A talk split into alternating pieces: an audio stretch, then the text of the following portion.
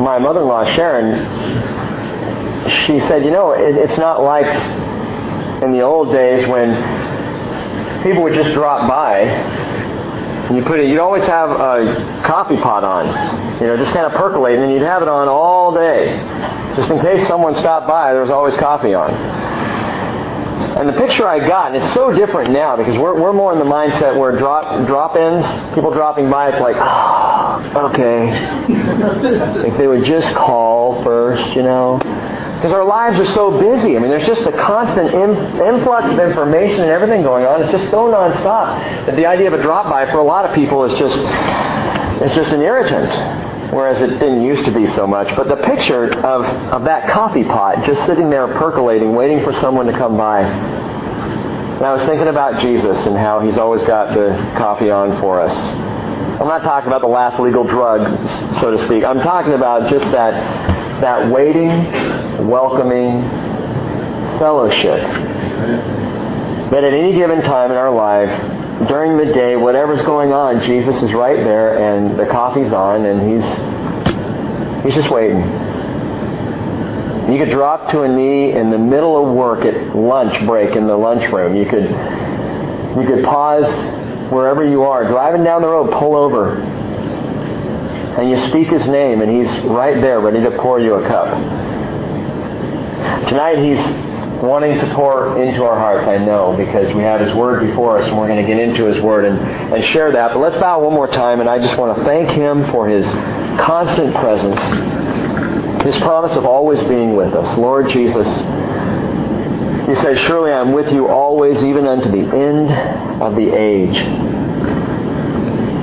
And we are so blessed that you are always here.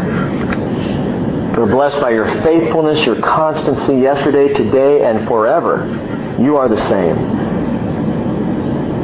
And Jesus, tonight we run to you. We come to you and we, we hold out our cup and we just ask, Jesus, will you pour of your Spirit into our cup tonight? Would you fill us up and warm our hearts and our souls and our spirit with the truth of your word.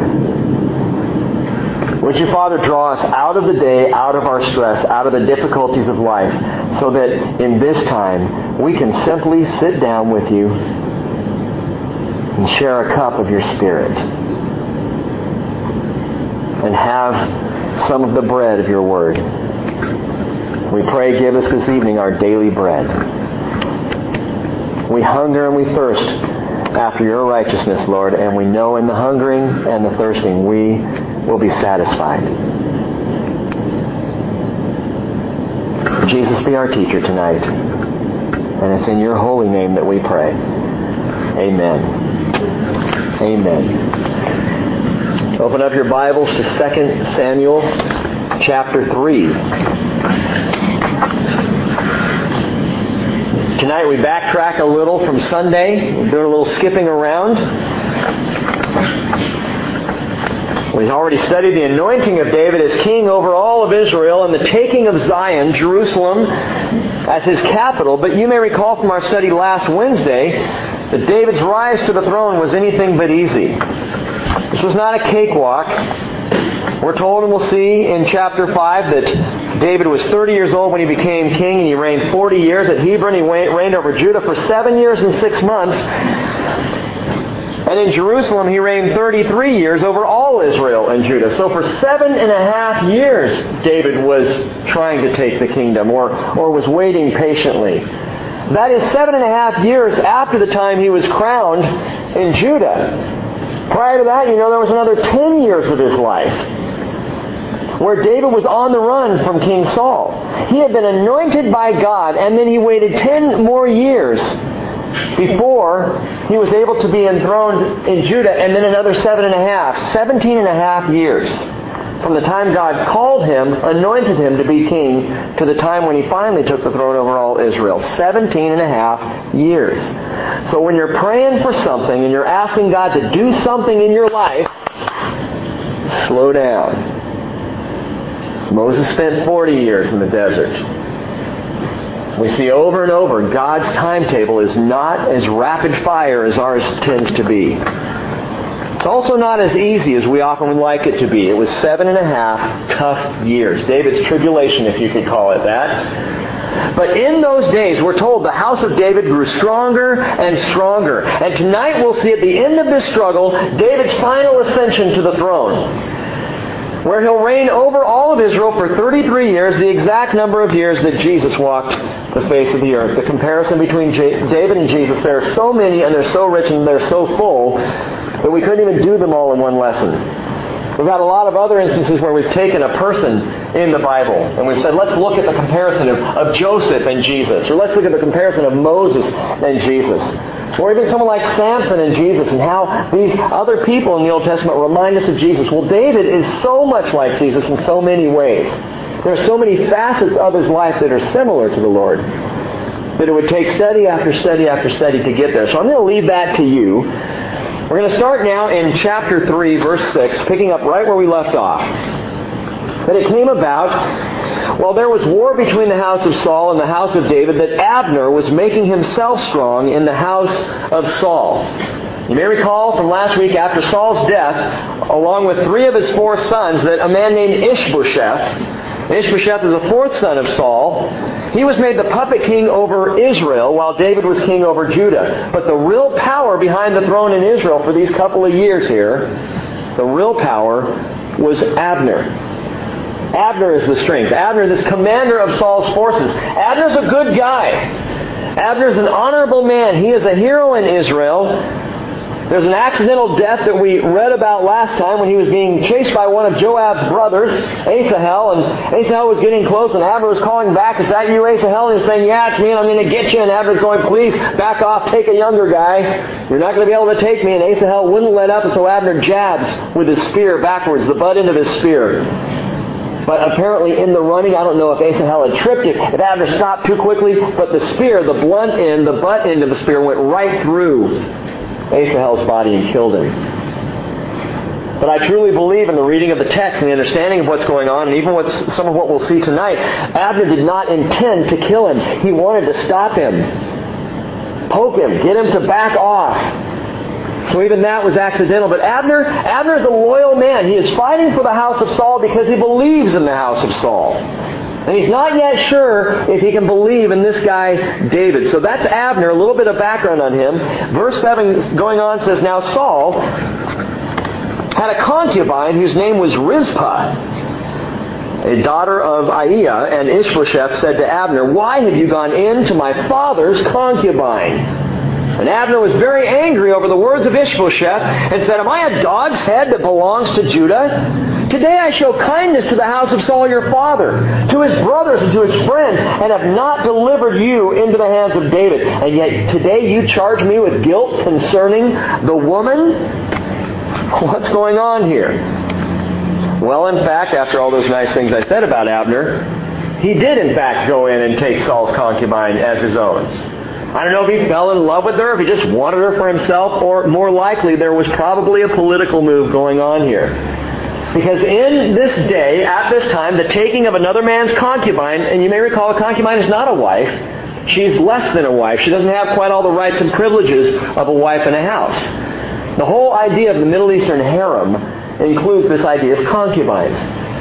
So this is a less than wife, but Abner saw this less than wife of Saul. Saul is dead now, so she's there, and he takes her for himself. And when someone did that in the Middle East in these times, it was a challenge. It was saying, I now am taking on the control and the authority of this man. Saul's concubine is my concubine, and I have the authority that Saul used to have. We'll see this happen again in 2 Samuel chapter 16. When we get there, David has a trusted advisor, a man named Ahithophel, who turns against him and advises David's rebellious son Absalom to go into his father's concubine and take her for himself. And Absalom will do this in front of all Israel. And the whole point is he's taking David's concubine to himself and he's saying to Israel, I am taking control from my father's kingdom. I am usurping control. I am the one in authority now. Well, Abner is moving political, politically to take one of Saul's concubines, Rizpah. By the way, it's interesting. Rizpah's name means pavement. and basically, she's walked all over. The name is perfect for her. pavement. I'm going to pick up some pavement here for me, says Abner, and he takes her. I, I saw the meaning of her name, pavement, and I thought to myself, you know, if I were a woman, ladies, aren't you glad that you live in the day of Jesus Christ? Aren't you glad that you're at a time in our world's history where we can see God's true intention for women and for men, where Jesus came on the scene 2,000 years ago and said, Women are not pavement. And he elevated women right back to where they should be, alongside man, helping man, walking with man, man and woman together in the garden. That's the way it was with Adam and Eve. It wasn't Lord over lady, it was Lord and lady walking together in the garden.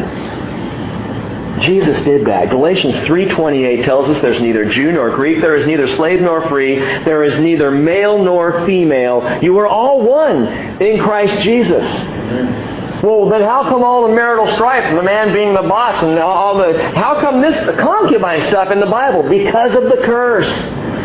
And if you go back to Genesis chapter 3 and reread the curse, you see very clearly. Before the curse, it was not this way. Eve and Adam were created together before the Father. It was after the curse that God said to Eve, hey, because you bit into the apple first, guess what? Your desire is now going to be for your husband, and he's going to lord it over you. He's going to reign over you. And that curse remained in effect all the way until Jesus died on the cross, and Paul is able to now say there's neither male nor female, all are one. Where? In Christ Jesus. In Jesus, Rizpah goes away. In Jesus, women are no longer pavement. You want to see the most elevating place in the world for a woman, it is not to join up with a women's lib organization. It's to join up with Jesus Christ. He elevates women to where they belong, to their rightful place. The Bible is not endorsing here women as pavement. The Bible is telling us what happened. The Bible is just being clear about history. It's not pulling punches. It's not cleaning it up for us. The Lord is just saying, this is exactly what was going on. Abner took Rizpah for himself. It's the sinful truth of the state of humanity. Husbands, we are given an entirely different model in Christ Jesus. And I want you to listen to this model. Ephesians chapter 5, verse 25. Husbands, love your wives. Well, that's easy. I can love her. Love you, hon. Grab a coat for me, will you? Love you, hon. Thanks for doing the laundry. I'll just be here watching the game. Love you, hon. You need money?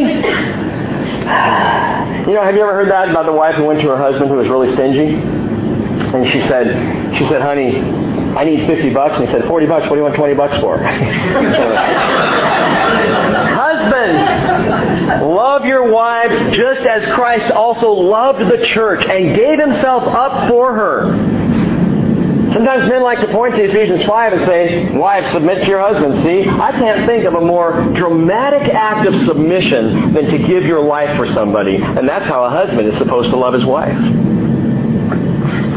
Husbands ought to love their own wives as their own bodies, Paul writes. He who loves his own wife loves himself. For no one He's never hated his own flesh, but nourishes and cherishes it, just as Christ also does the church. He says, This mystery is great, but I'm speaking with reference to Christ and the church. Nevertheless, each individual among you is also to love his own wife, even as himself. And the wife must see to it that she respects her husband, because you see, that's, that's what us guys kind of need. Ladies, let me just share that with you. If you don't understand your dumb husband, or your smart one, whichever the case may be, we need respect. That, that does so much for me when Cheryl just respects, shows respect and, and honor to me. It really encourages me in our marriage. And I think it's interesting that Paul says, husbands, love your wives. Give her the emotional feeling that she needs. Give her that, that love. Uh, wives, respect your husbands because it helps. They feel dumb enough on their own. They don't need you telling them. Respect your husband. Peter said in 1 Peter 3 7, You husbands in the same way live with your wives in an understanding way. Now listen, as with someone weaker, since she is a woman. Now, of course, someone could completely take offense to that. weaker? Are you kidding?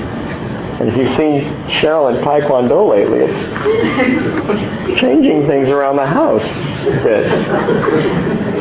I keep saying, I will not misuse Taekwondo.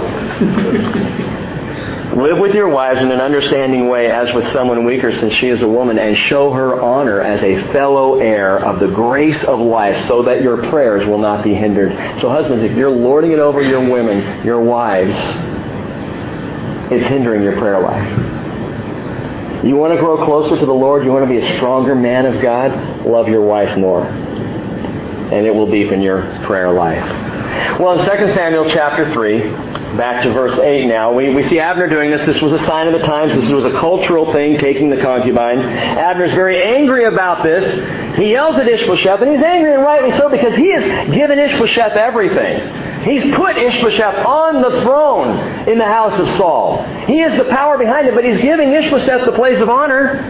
He says, How dare you come at me like this? And it ticks him off, and he's beginning to see a little bit of who this Ishbosheth is. Abner's had it.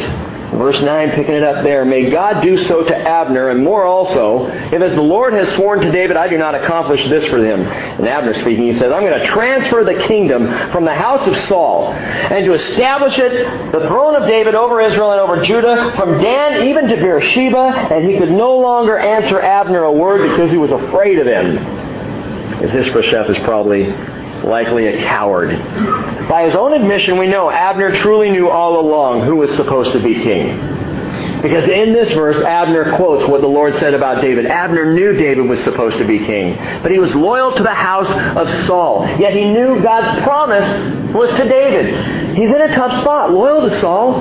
God's promise is to David. Loyal to Saul. Here's God's promise. Which way do I go? Gang, Abner in his, in his loyalty, which is a good thing, is fighting against the will of God, which is a bad thing. Kind of like Paul, the apostle. When he was called Saul, Acts 26:14, he's on the Damascus road and he's recounting this again, his conversion experience, and he makes this statement. He said, When we had fallen to the ground, I heard a voice behind me saying to me in the Hebrew dialect, Saul, Saul, why are you persecuting me? It is hard for you to kick against the goads. That's a great phrase, kicking against the goads. Goads are cattle prods. And the Lord was saying to Paul, who was Saul at the time, it's, it's hard for you to kick against the cattle prods. Imagine a cow trying to be herded into the pen, and as that cattle prod's trying to herd him in, he's kicking and thrashing. That's Saul, who would be Paul. The Lord has the cattle prod, and he's trying to get him. Come on, come on, Saul. He's, in other words, for a lot longer than we realize, the Apostle Paul, while he was Saul, was being drawn to Jesus, though he was persecuting him. He was loyal to his faith, loyal to the Judaism he had been raised with, loyal to his own people. And he couldn't imagine going against them, very similar to Abner. But he knew, Saul knew in his mind that Jesus was drawing him. But he was kicking against the drawing. Have you ever done that? Do you do that in your life? It is hard to do. It gets even harder when you give your life to Jesus. And I've noticed this. Jesus is determined, once you have given yourself to Him, He's determined to guide you. Even if it means sticking it to you temporarily, but gently, forcefully but lovingly, Jesus wants to guide you. And I say, Oh, Jesus, I love you. But then I start to go after my own will, or I start to be loyal to my own interests. And out comes the cattle prod. And he lovingly but forcefully begins to direct me. He may start to turn the screws in an area of my life, and it gets painful or difficult. And, I, and the more I try to go this direction, and the Lord wants me to go that direction, the more painful it is, and I'm kicking against the goads. I know that David's supposed to be king. But I'm loyal to the house of Rick. and Jesus is saying, this way, son, this way. Hebrews 12:5 My son do not regard lightly the discipline of the Lord nor faint when you are reproved by him for those whom the Lord loves he disciplines and he scourges every son whom he receives It is for discipline that you endure God deals with you as sons for what son is there whom his father does not discipline thank thank God he cares enough to discipline us to goad us on so when your life is getting tough maybe instead of saying Lord lighten up on me maybe you got to pause and say Lord What are you trying to say here? Where are you leading me? Am I just confused? Am I just heading down a different road than the one you've called me to? Verse 12, Abner sent messengers, messengers to David now in his place saying, Whose is the land? Make your covenant with me, and behold, my hand shall be with you to bring all Israel over to you. Abner, commander of the house of Saul, now determines to side with David. This honorable man realizes finally who's right. He's seen the wimpiness and the weakness and the shame of Ishbosheth long enough, so now he's going to turn and he's going to support David and accept his authority. Abner has an interesting meaning. The name Abner. Abner is the son of Ner, which is, you know, makes sense. Abner. But Abner means literally, my father is a lamp. My father is a lamp. I read that and immediately thought of Psalm 18:28. You light my lamp. The Lord my God illumines my darkness. Psalm 119, 105. Your word is a lamp to my feet and a light to my path. And indeed, the Lord begins to illuminate Abner's path. Abner begins to see who this guy is that he's serving and to see the correct direction. Again, he's not bad, he's just loyal. But as he gains strength in the house of Saul, the Lord sheds clear light on his path. What do you do when the Lord illuminates your path? A, that can be an easy question or a tough one. Because the Lord will either use the cattle prod, or sometimes He'll just shed light on the situation. He'll let me walk far enough down the road, and then He'll turn the light on, and I'll look around and go, I don't like where I am. What do I do with that? Do I turn and go the direction of the Lord, or do I continue to kick against him? Well, Abner, Abner turns now. He's going to support David. Verse 13. David said, Good, I will make a covenant with you, but I demand one thing of you, namely, you shall not see my face unless you first bring Michal, Saul's daughter, when you come to see me. So David sent messengers to Ishbosheth, Saul's son, saying, Give me my wife Michal, to whom I was betrothed for a hundred foreskins of the Philistines. Kind of a little pre-wedding gift. you remember Michal? Saul gave her to David. He said, whoever kills the Philistines like, gets, gets my daughter. And so David goes out, kills a hundred of them, gets their foreskins, brings them to Saul. And as a gift, he gets Saul's daughter Michal, who truly was a handful. I think Saul probably knew that back when he gave her to David, which is why he did it. David doesn't need another wife, does he? I mean, he's pretty much got a handful as it is. We counted how many? Six? Six at the beginning of chapter 3, so add Michal to that is seven. Bathsheba's going to be eight. And there's any number of other wives that we don't ever know their names that David is going to draw to himself, wives and concubines. What is David doing? Probably more than anything else. It's another one of these political moves. He is attempting to consolidate his base. He's going into South Carolina and he's got to get his base rallying around him. And so he's getting Michal, and he's thinking, you know, if I draw her back to myself, as if, if she's my wife, daughter of Saul, what's that going to say to Israel? I'm marrying in. I'm trying to get this back under control. We're, we're, we're one people here. And I think it was more of a uh, political move than anything else. But the, the story, story here gets kind of pathetic. Ishbosheth, verse 15, sent and took her from her husband, from Paltiel, the son of Laish. Paltiel. So Saul gave Michal to Paltiel.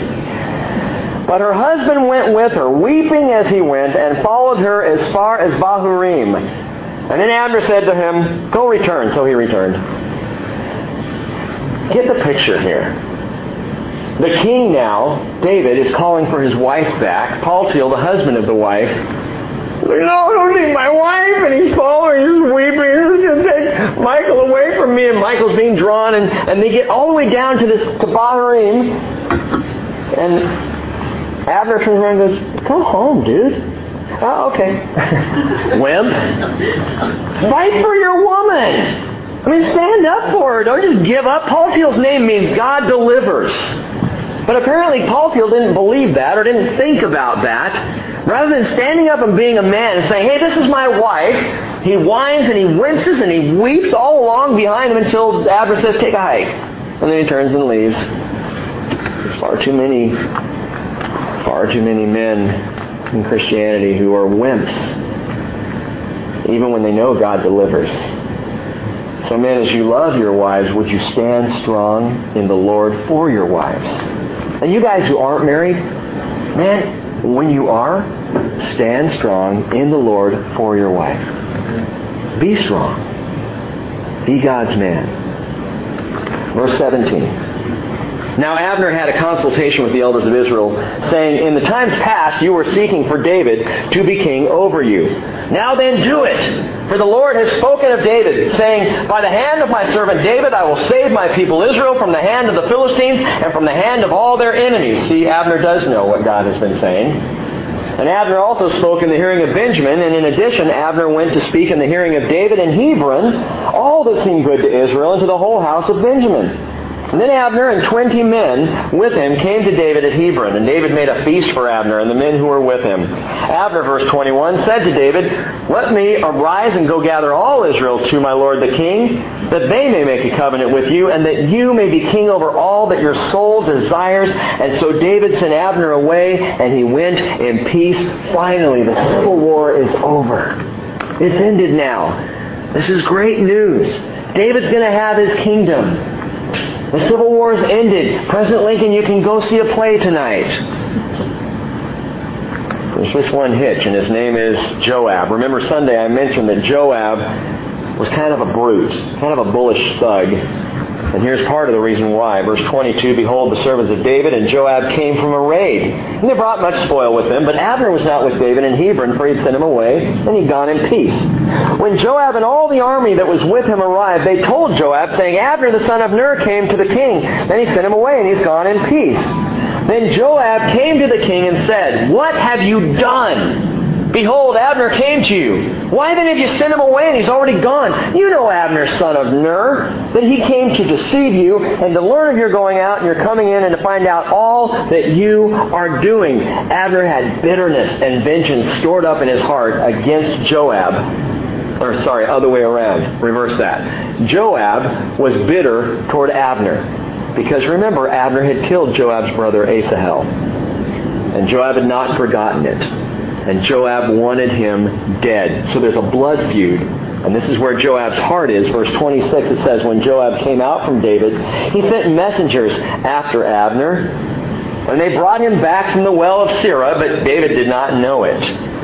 So when, and watch this, when Abner returned to Hebron, Joab took him aside into the middle of the gate to speak with him privately, and there he struck him in the belly, so that he died on account of the blood of Asahel, his brother. By the way, if you read it in the King James Version, it says he struck him under the fifth rib. If you go back and look at how Asahel died, the butt of Abner's spear went in under the fifth rib.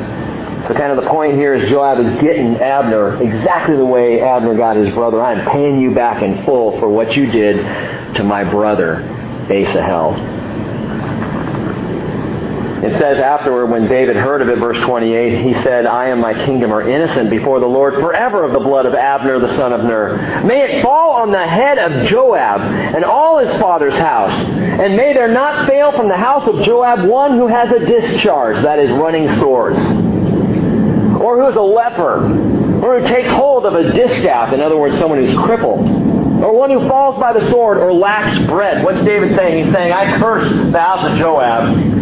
I hope, Joab, you and your kids for forevermore have running sores and you're crippled and you're lepers and you fall by the sword and you lack bread. It's a colorful, poetic man, David is. And he's painting this picture and saying, that's what you deserve, Joab, for what you've done Verse 30, so Joab and Abishai, his brother, killed Abner because he had put their brother Asahel to death in the battle at Gibeon. And Joab is taking matters into his own hands, and in so doing, he's making a mess for the king. He's not really even thinking about what David might be attempting for Israel. He's thinking about himself, and he's making a mess for the king. And we do the same thing when we don't entrust the kingdom to the one to whom it actually belongs when we fight for the kingdom, so called, but it's really what we want, we make a mess of things instead of finding out what is it that the Lord truly wants. Jesus prayed in Matthew 6:10, "Your kingdom come, your will be done on earth as it is in heaven." So when we write with our own agenda, when we walk and do things in our own power and our own strength and, and the way we want them done, instead of inquiring from the Lord, we can end up making a mess just as Joab did. Good news. You may recall from Sunday something positive about Joab. He makes a mess of things here. He really does. In fact, if David had, doesn't handle it the way you're going to see he does, if he hadn't handled it well, Joab's murder of Abner could have split the kingdom right there for good. Thank goodness David was in the place that he was in. But what should David do with Joab? The guy who comes in here and just makes a mess of things. And just put him out of his misery. He's stupid anyway. Let's just get rid of him. Get him out from the king's council. We don't need him, right?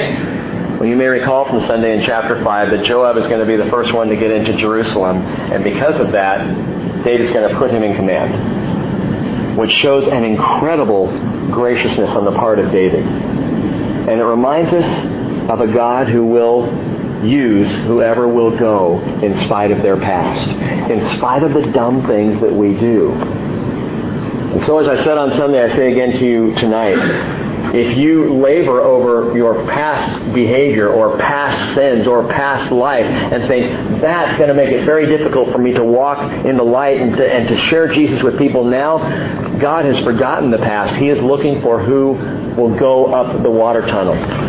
Who will go in and take the stronghold? Forget the past. Jesus died for that. Go forward. God will use whoever will go in spite of their past. I love this passage, 1 Corinthians 1.26, where Paul says, Consider your calling, brethren, that not many were wise according to the flesh, not many mighty, not many noble. In other words, you weren't smart, you weren't strong, you weren't even noble. You were just kind of, think about where you came from. He says, God has chosen the foolish things of the world to shame the wise. God has chosen the weak things of the world to shame the things which are strong. But by His doing, you are in Christ Jesus, who became to us wisdom from God and righteousness and sanctification and redemption. Which still amazes me. Joe, doesn't that amaze you? That God knows about everything I've ever done. He knows about all my stupid kingdom messing up Joab type mistakes. But he still says, Rick, if you'll go, if you'll take the stronghold, I'll put you in charge of parts of my kingdom. I'll use you. And I'll forget about what happened before. That's what David does. He rights the situation by doing the right thing. Look at verse 31. David then said to Joab and to all the people who were with him, Tear your clothes and gird on sackcloth and lament before Abner. And King David was walking behind the bier. They had a massive funeral for Abner here. And thus they buried Abner in Hebron, and the king lifted up his voice and wept at the grave of Abner. And all the people went. And the king chanted a lament for Abner. Should Abner die as a fool dies? Your hands were not bound, nor your feet put in fetters.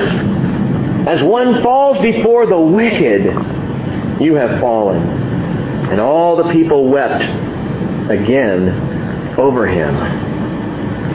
Why does David say this? Should Abner die as a fool dies? I mean, in essence, he's saying Abner died like a fool.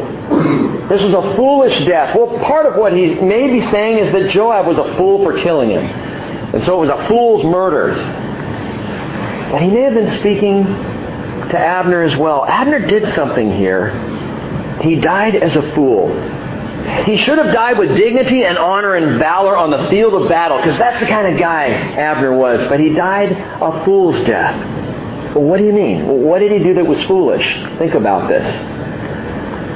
Abner killed Asahel, but it was an unintentional killing. It was in self-defense. He's running away. He jabs the spear backwards and accidentally kills Asahel. It's manslaughter. What did the Bible say about manslaughter? You Bible students, you got to draw back and think about this. There was a provision for those who committed manslaughter in the law. If they were, at least until guilt or innocence could be proven, God designated six cities throughout Israel called the cities of refuge. And if the person who committed uh, manslaughter went to one of those cities of refuge, he could hide out there, stay there, and he would be protected and safe until either he was proven innocent or he could stay there until the high priest died. And there, by the way, is an amazing allusion to Jesus, our high priest, dying and being our refuge. But in this, Numbers 35 says that there are six of these cities that would be set up when the children of Israel came into Israel, came into the land. Six cities that they would set up throughout the land to reach. Three on one side of the Jordan, three on the other. Joshua chapter 20 verse 7 says they set apart Kadesh in the Galilee in the hill country of Naphtali, and Shechem in the hill country of Ephraim, and Kiriath Arba in the hill country of Judah. Kiriath Arba, that is Hebron. Hebron. Where did uh, Joab strike Abner? Verse 27. He returned to Hebron, and Joab took him aside into the middle of the gate, literally just outside the gate. Had Abner stayed inside of Hebron, he would have been protected in the city of refuge. But he did a foolish thing. He trusted his enemy Joab, and he stepped outside of the gate. He stepped out from under the covering of the city of refuge, and Joab killed him. It was foolish. Had he stayed inside, he would have been protected by law in the city of refuge. And as we sang tonight, Jesus, Jesus is our refuge. And we are foolish when we step out from under his protection. When we leave the city that is Jesus, when we leave our refuge, when we say, Jesus, I'm gonna, you know, I'm gonna do this thing, I'm gonna do my own thing just for today. I, I, know this is not something that would please you, so why don't you stay here? I'm going to go do this myself. And we step out from under covering. Oh, it's not that Jesus won't forgive, because he is faithful to forgive. But we step out from under protection, and the enemy is just waiting to get us just outside the gate and to stick it to us. Don't be lured into places where you will fall as a fool. You stay in the city of refuge, which is Jesus Christ. Matthew 6:13 Jesus said, "Do not lead us into temptation, but deliver us from evil. For yours is the kingdom and the power and the glory forever. Amen." Matthew 26:41 Jesus said, "Keep watching and praying that you may not enter into temptation. The spirit is willing, but the flesh is weak." And Jesus would say to you and me tonight, "Don't forget that the flesh is weak." And because the flesh is weak, if you step out from under covering, you are in a dangerous spot and the enemy will stick it to you. Don't leave your covering, who is Jesus. We say we'll follow him up that hill. Follow him. Stay with him. Don't turn aside to do what you think you want to do that you know would be displeasing to the Lord. How do we remain in our city of refuge? How do we remain under that covering? What, what do we do? Prayer constant prayer, watchfulness, fellowship with other believers, other Christians. We need each other. We need the church. The Word, as you're doing tonight. Man, the more I'm in the Word, the more easy it is to stay in that place of safety and protection and covering that the Lord provides. Worship. Man, worship like nothing else draws me out of myself, keeping my eyes fixed on the Lord. And these things He calls us to. They recall our covering, our refuge, who is Jesus Christ. Verse 35.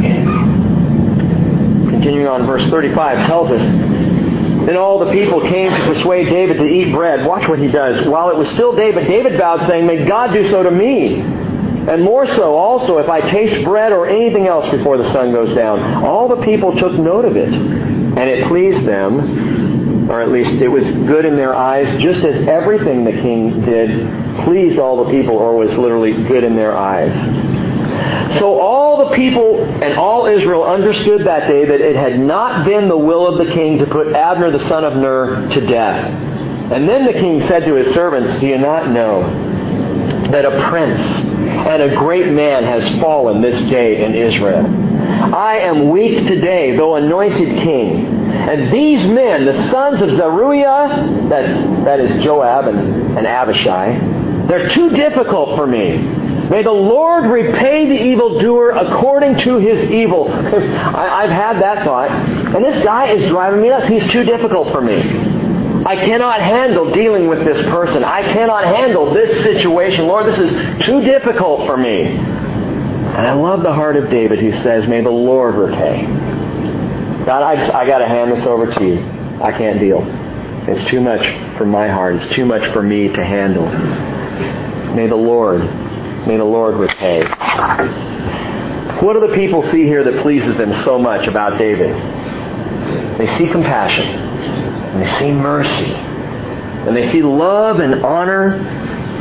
I think more than anything else, though, they see in David this idea of compassion to the point of sorrow. He really is anguished over the death of Abner. He proves to the people by his behavior, and this is not political, this is David's heart.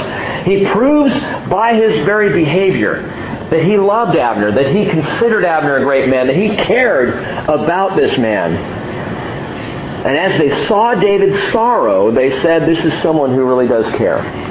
He cares about us.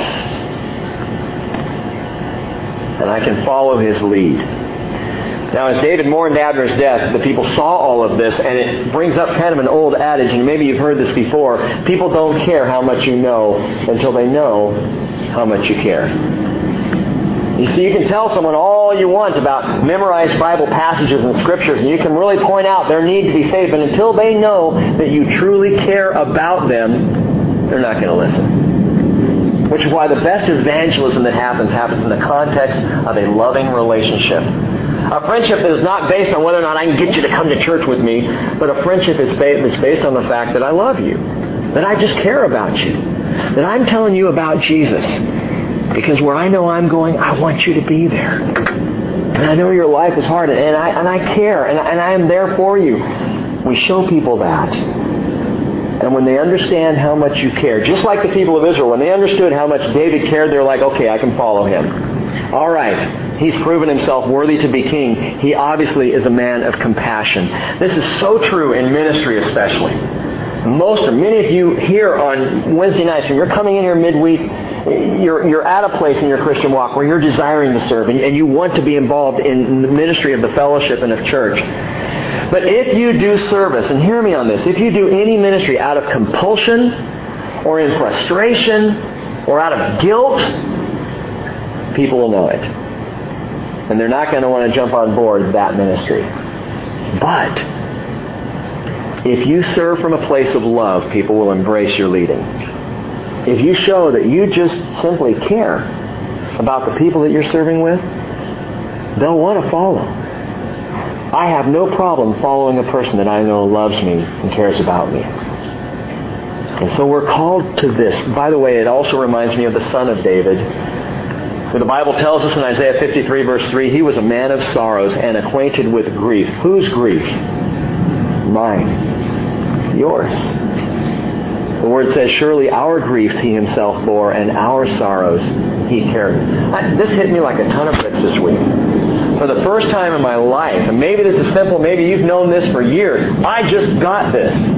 When Jesus is called the man of sorrows, the sorrows being talked about there are not his own. They're mine. He is the man of sorrows, my sorrows, your sorrows, our heartaches, our difficulties, our struggles, our pain. That's his. The man of sorrows, not because he had such a horrible time in life, but because he loved so richly and so deeply that every single person he looked at, he knew their sin, he knew their pain, and he knew his death had to pay for that.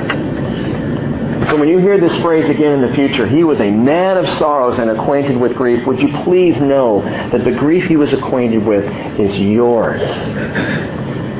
It's your grief. On to chapter 4.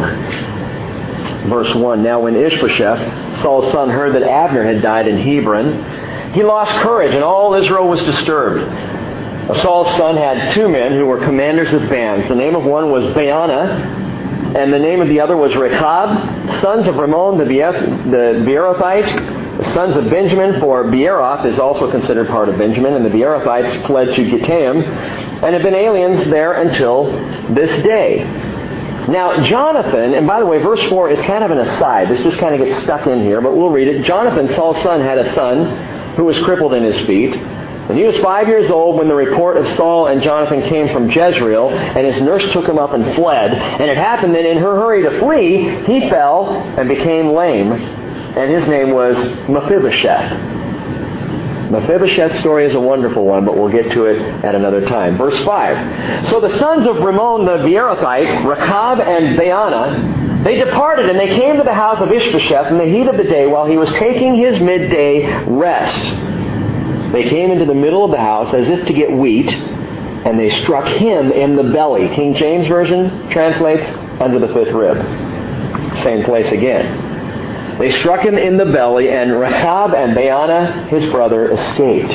Now, when they came into the house, as he was lying on the bed in his bedroom, they struck him, and they killed him, and they beheaded him. They just wanted, to, I guess, make sure they had done the full job. And they took his head and traveled by way of the Arabah all night.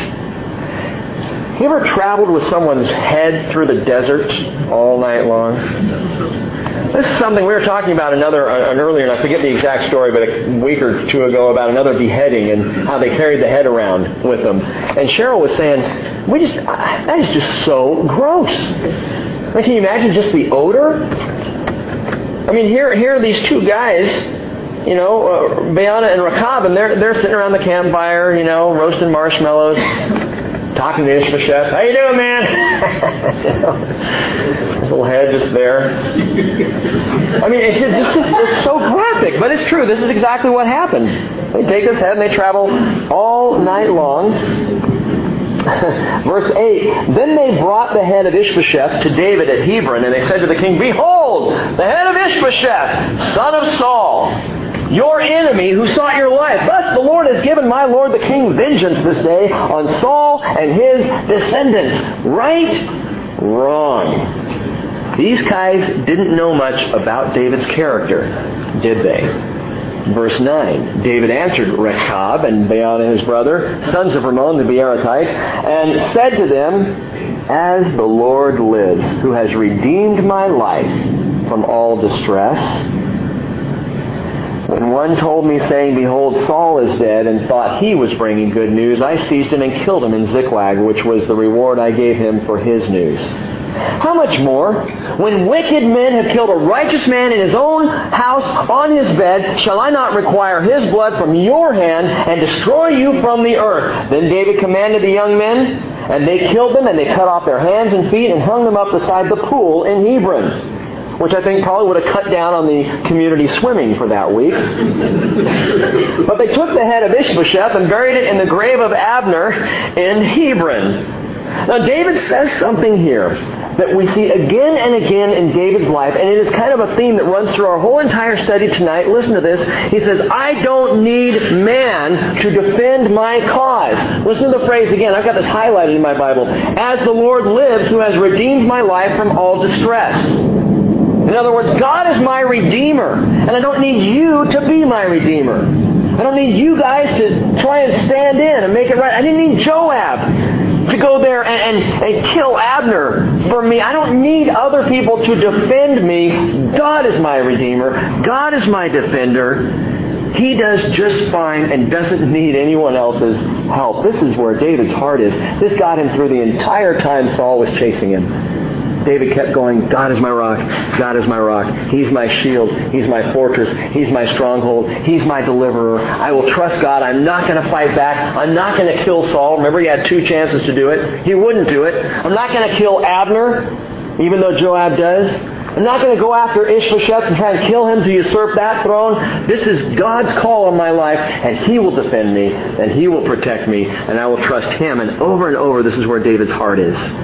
And it is a great place to live your life.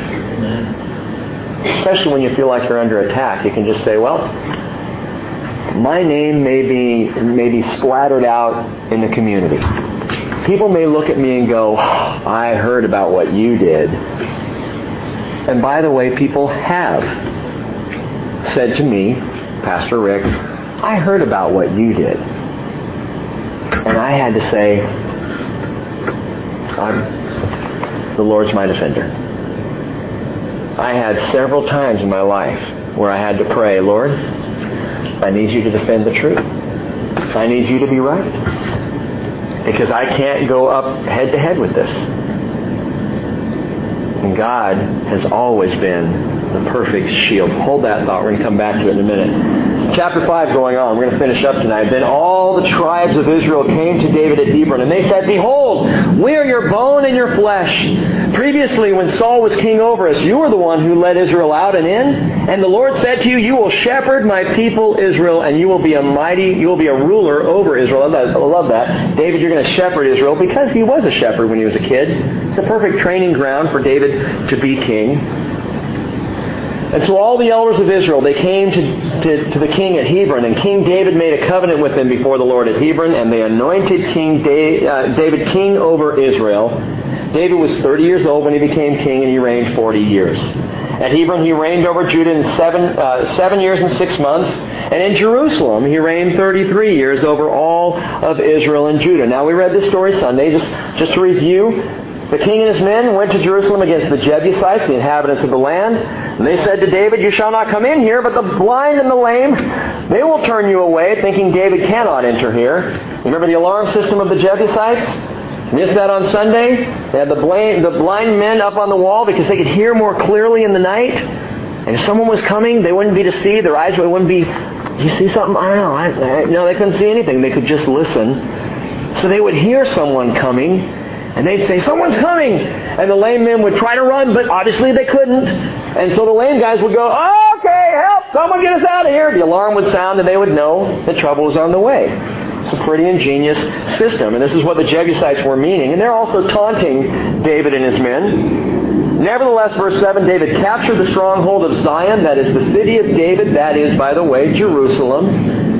David said on that day, Whoever would strike the Jebusites, let him reach the lame and the blind, who are hated by David's soul through the water tunnel. Therefore they say, The blind or the lame shall not come into the house. And so David lived in the stronghold and called it the city of David. And David built all around from the Millo and inward.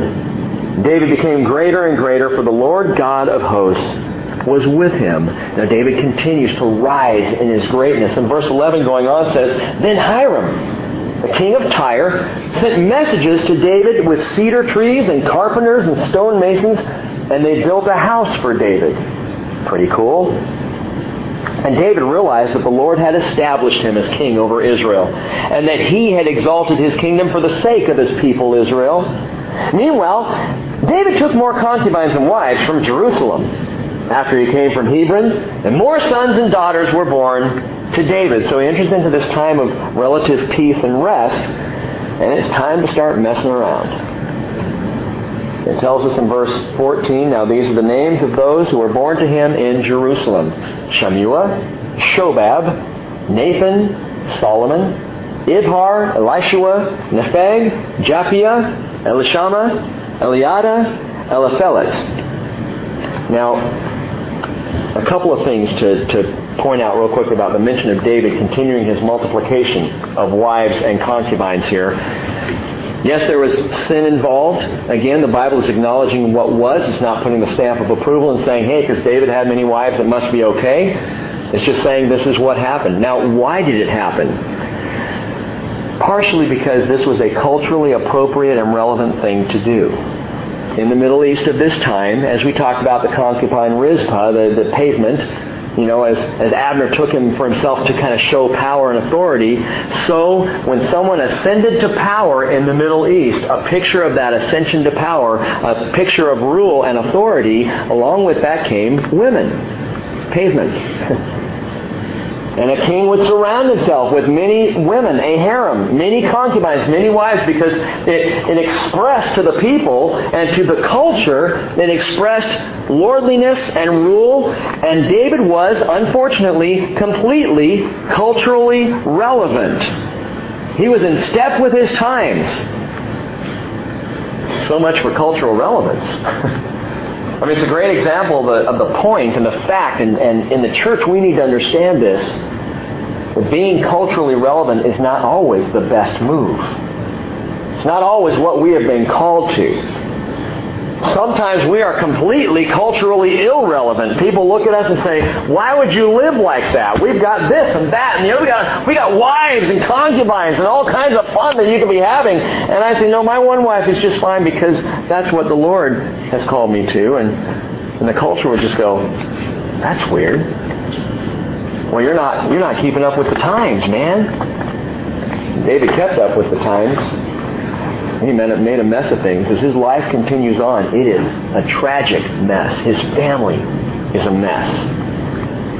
But there's something else to notice here that's fascinating. The children listed here. Now, I don't know a whole lot about Shammua or Shobab, or Ibhar, or Elishua, or Nepheg, or Japhia, or Elishama, or Eliada, or Eliphelet. or Elephante. I, I don't know. Who, I mean, all kinds of interesting names here. But I do know about Nathan and Solomon. Nathan and Solomon are mentioned here. Why? Because these two boys would be the connection to the bloodline of Jesus Christ. These two sons of David are the two lines through which ultimately it would come back around to Jesus. And I want to point this out to you. It's very cool. Solomon, who is the son, the second son actually of David and Bathsheba, the first son of David and Bathsheba will die. Second son of David and Bathsheba, Solomon, is going to be king. And his line leads directly to Joseph. And then legally speaking, though not physically speaking, legally speaking, to, to Jesus.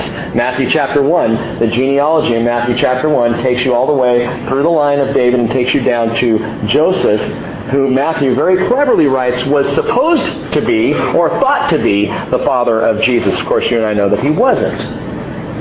But the legal line, all the way back to David, goes through Solomon to Joseph. However, this other son, Nathan, if you track that legal line from David to his son Nathan and on down the line, it ends up with a woman named Mary, who is the blood mother of Jesus.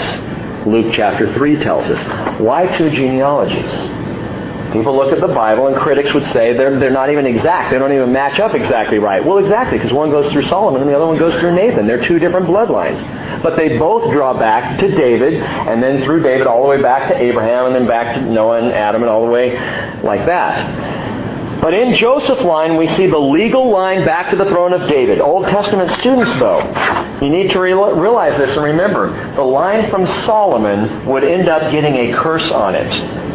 It's called the curse of Coniah. Let me read this to you. Jeremiah chapter 22, verse 24. As I live, declares the Lord, even though Coniah, and by the way, Coniah is Jeconiah, but God, when he refers to him, takes the J-E off because the J-E would reference Jehovah. So he takes it out of Jeconiah's name and just calls him Coniah because Jeconiah has nothing to do with God. As I live, declares the Lord, even though Coniah, the son of Jehoiakim, king of Judah, were a signet ring on my right hand, yet I would pull you off. Jeremiah 22:30. Thus says the Lord, write this man down childless, a man who will not prosper in his days, for no man of his descendants will prosper sitting on the throne of David or ruling again in Judah. And in that moment, the line of Solomon is cut off from the eternal throne of David any son that Coniah would have, and any offspring or descendants would never, according to the Lord's curse, ever be able to sit on David's throne. And that line lands us at Joseph. Jesus' earthly father Joseph would not have the right if he were to try to ascend to the throne, he would be cursed by God. You cannot ever sit on the throne of David. But God provided another line. Nathan's line, which effectively bypasses the curse of Coniah and legitimately continues the royal bloodline of David through his son Nathan to Jesus as David's legitimate heir. So you can trace Jesus back either way. But God always has a failsafe. God always provides perfectly that his plan will be accomplished. Now, listen, this final story here, I believe, reveals kind of the sum of everything that we have seen here tonight. There's a prevailing message in all these stories. In chapter 3, through David's patience, Abner comes around and finally sees him as Israel's rightful king. Also in chapter 3, we see on the other hand, Joab, this impatient guy, takes matters into his own hands, kills Abner, and makes a mess for the king. And in chapter 4, we saw how Rechab and Baanah take matters into their own hands, killing Ishbosheth, thinking they're going to please David, and they do nothing of the sort. And now in chapter 5, we see all the people of Israel, even David's enemies, even his enemies, they recognize what David has known all along, and that's this. The Lord is with me. God is my defender. He will be my shield. Verse 17, when the Philistines heard that they had anointed David king over Israel, all the Philistines went up to seek out David. Now they're ticked off because remember, they at this point probably still wondered if David was on their side. He lived down in Ziklag. He almost went to war with him. So what's David playing at here? They weren't sure until now. Now that he's been made king over the whole land. So they go up to fight with him. And when David heard of it, he went down to the stronghold Now the Philistines came and they spread themselves out in the valley of Rephaim. And David inquired of the Lord, as David always does, Shall I go up against the Philistines? Will you give them into my hand? And the Lord said to David, Go up. I will certainly give the Philistines into your hand. So David, he came to Baal Perazim, and he defeated them there. And he said, The Lord has broken through my enemies before me like the breakthrough of waters. Therefore, he named that place Baal Perazim. And they abandoned their idols there so David and his men carried them away. By the way, contrast that. Verse 21. The Philistines abandoned their idols and David and his men carried them away. Contrast that with 1 Samuel chapter 4 verse 11. What happens there? The Philistines conquer Israel. Israel runs away and they take the Ark of the Covenant. So now the opposite is happening. Israel defeats the Philistines and takes their idols, their gods, and they take all this stuff away. Verse 22, now the Philistines came up once again and spread themselves out in the valley of Rephaim. And David inquired of the Lord. Again, he said, You shall not go directly up. The Lord is now speaking to David. Circle around behind them and come at them in front of the balsam trees. It shall be when you hear the sound of marching in the tops of the balsam trees, then you shall act promptly. For then the Lord will strike the Lord will have gone out before you to strike the army of the Philistines. Verse 25, then David did, did so, just as the Lord had commanded him, and struck down the Philistines from Geba as far as Gezer. And by the way, that's a distance of about 15 miles, where they just waylaid the Philistines. This is the great message that we see in this, at least in this period of David's life. David never defends himself. He never defends himself. Though there are plenty of opportunities and plenty of times when I read David's life and I go, David, say something. Stand up. Don't just back off and, and, and pray here. I know that's important too. I'm a Christian. I believe in prayer. But I really want you to stand up and say, knock it off. I'm king. And he will not do it. Baal Perazim. It tells us David named this place Baal Perazim. And it's not because of the god Baal.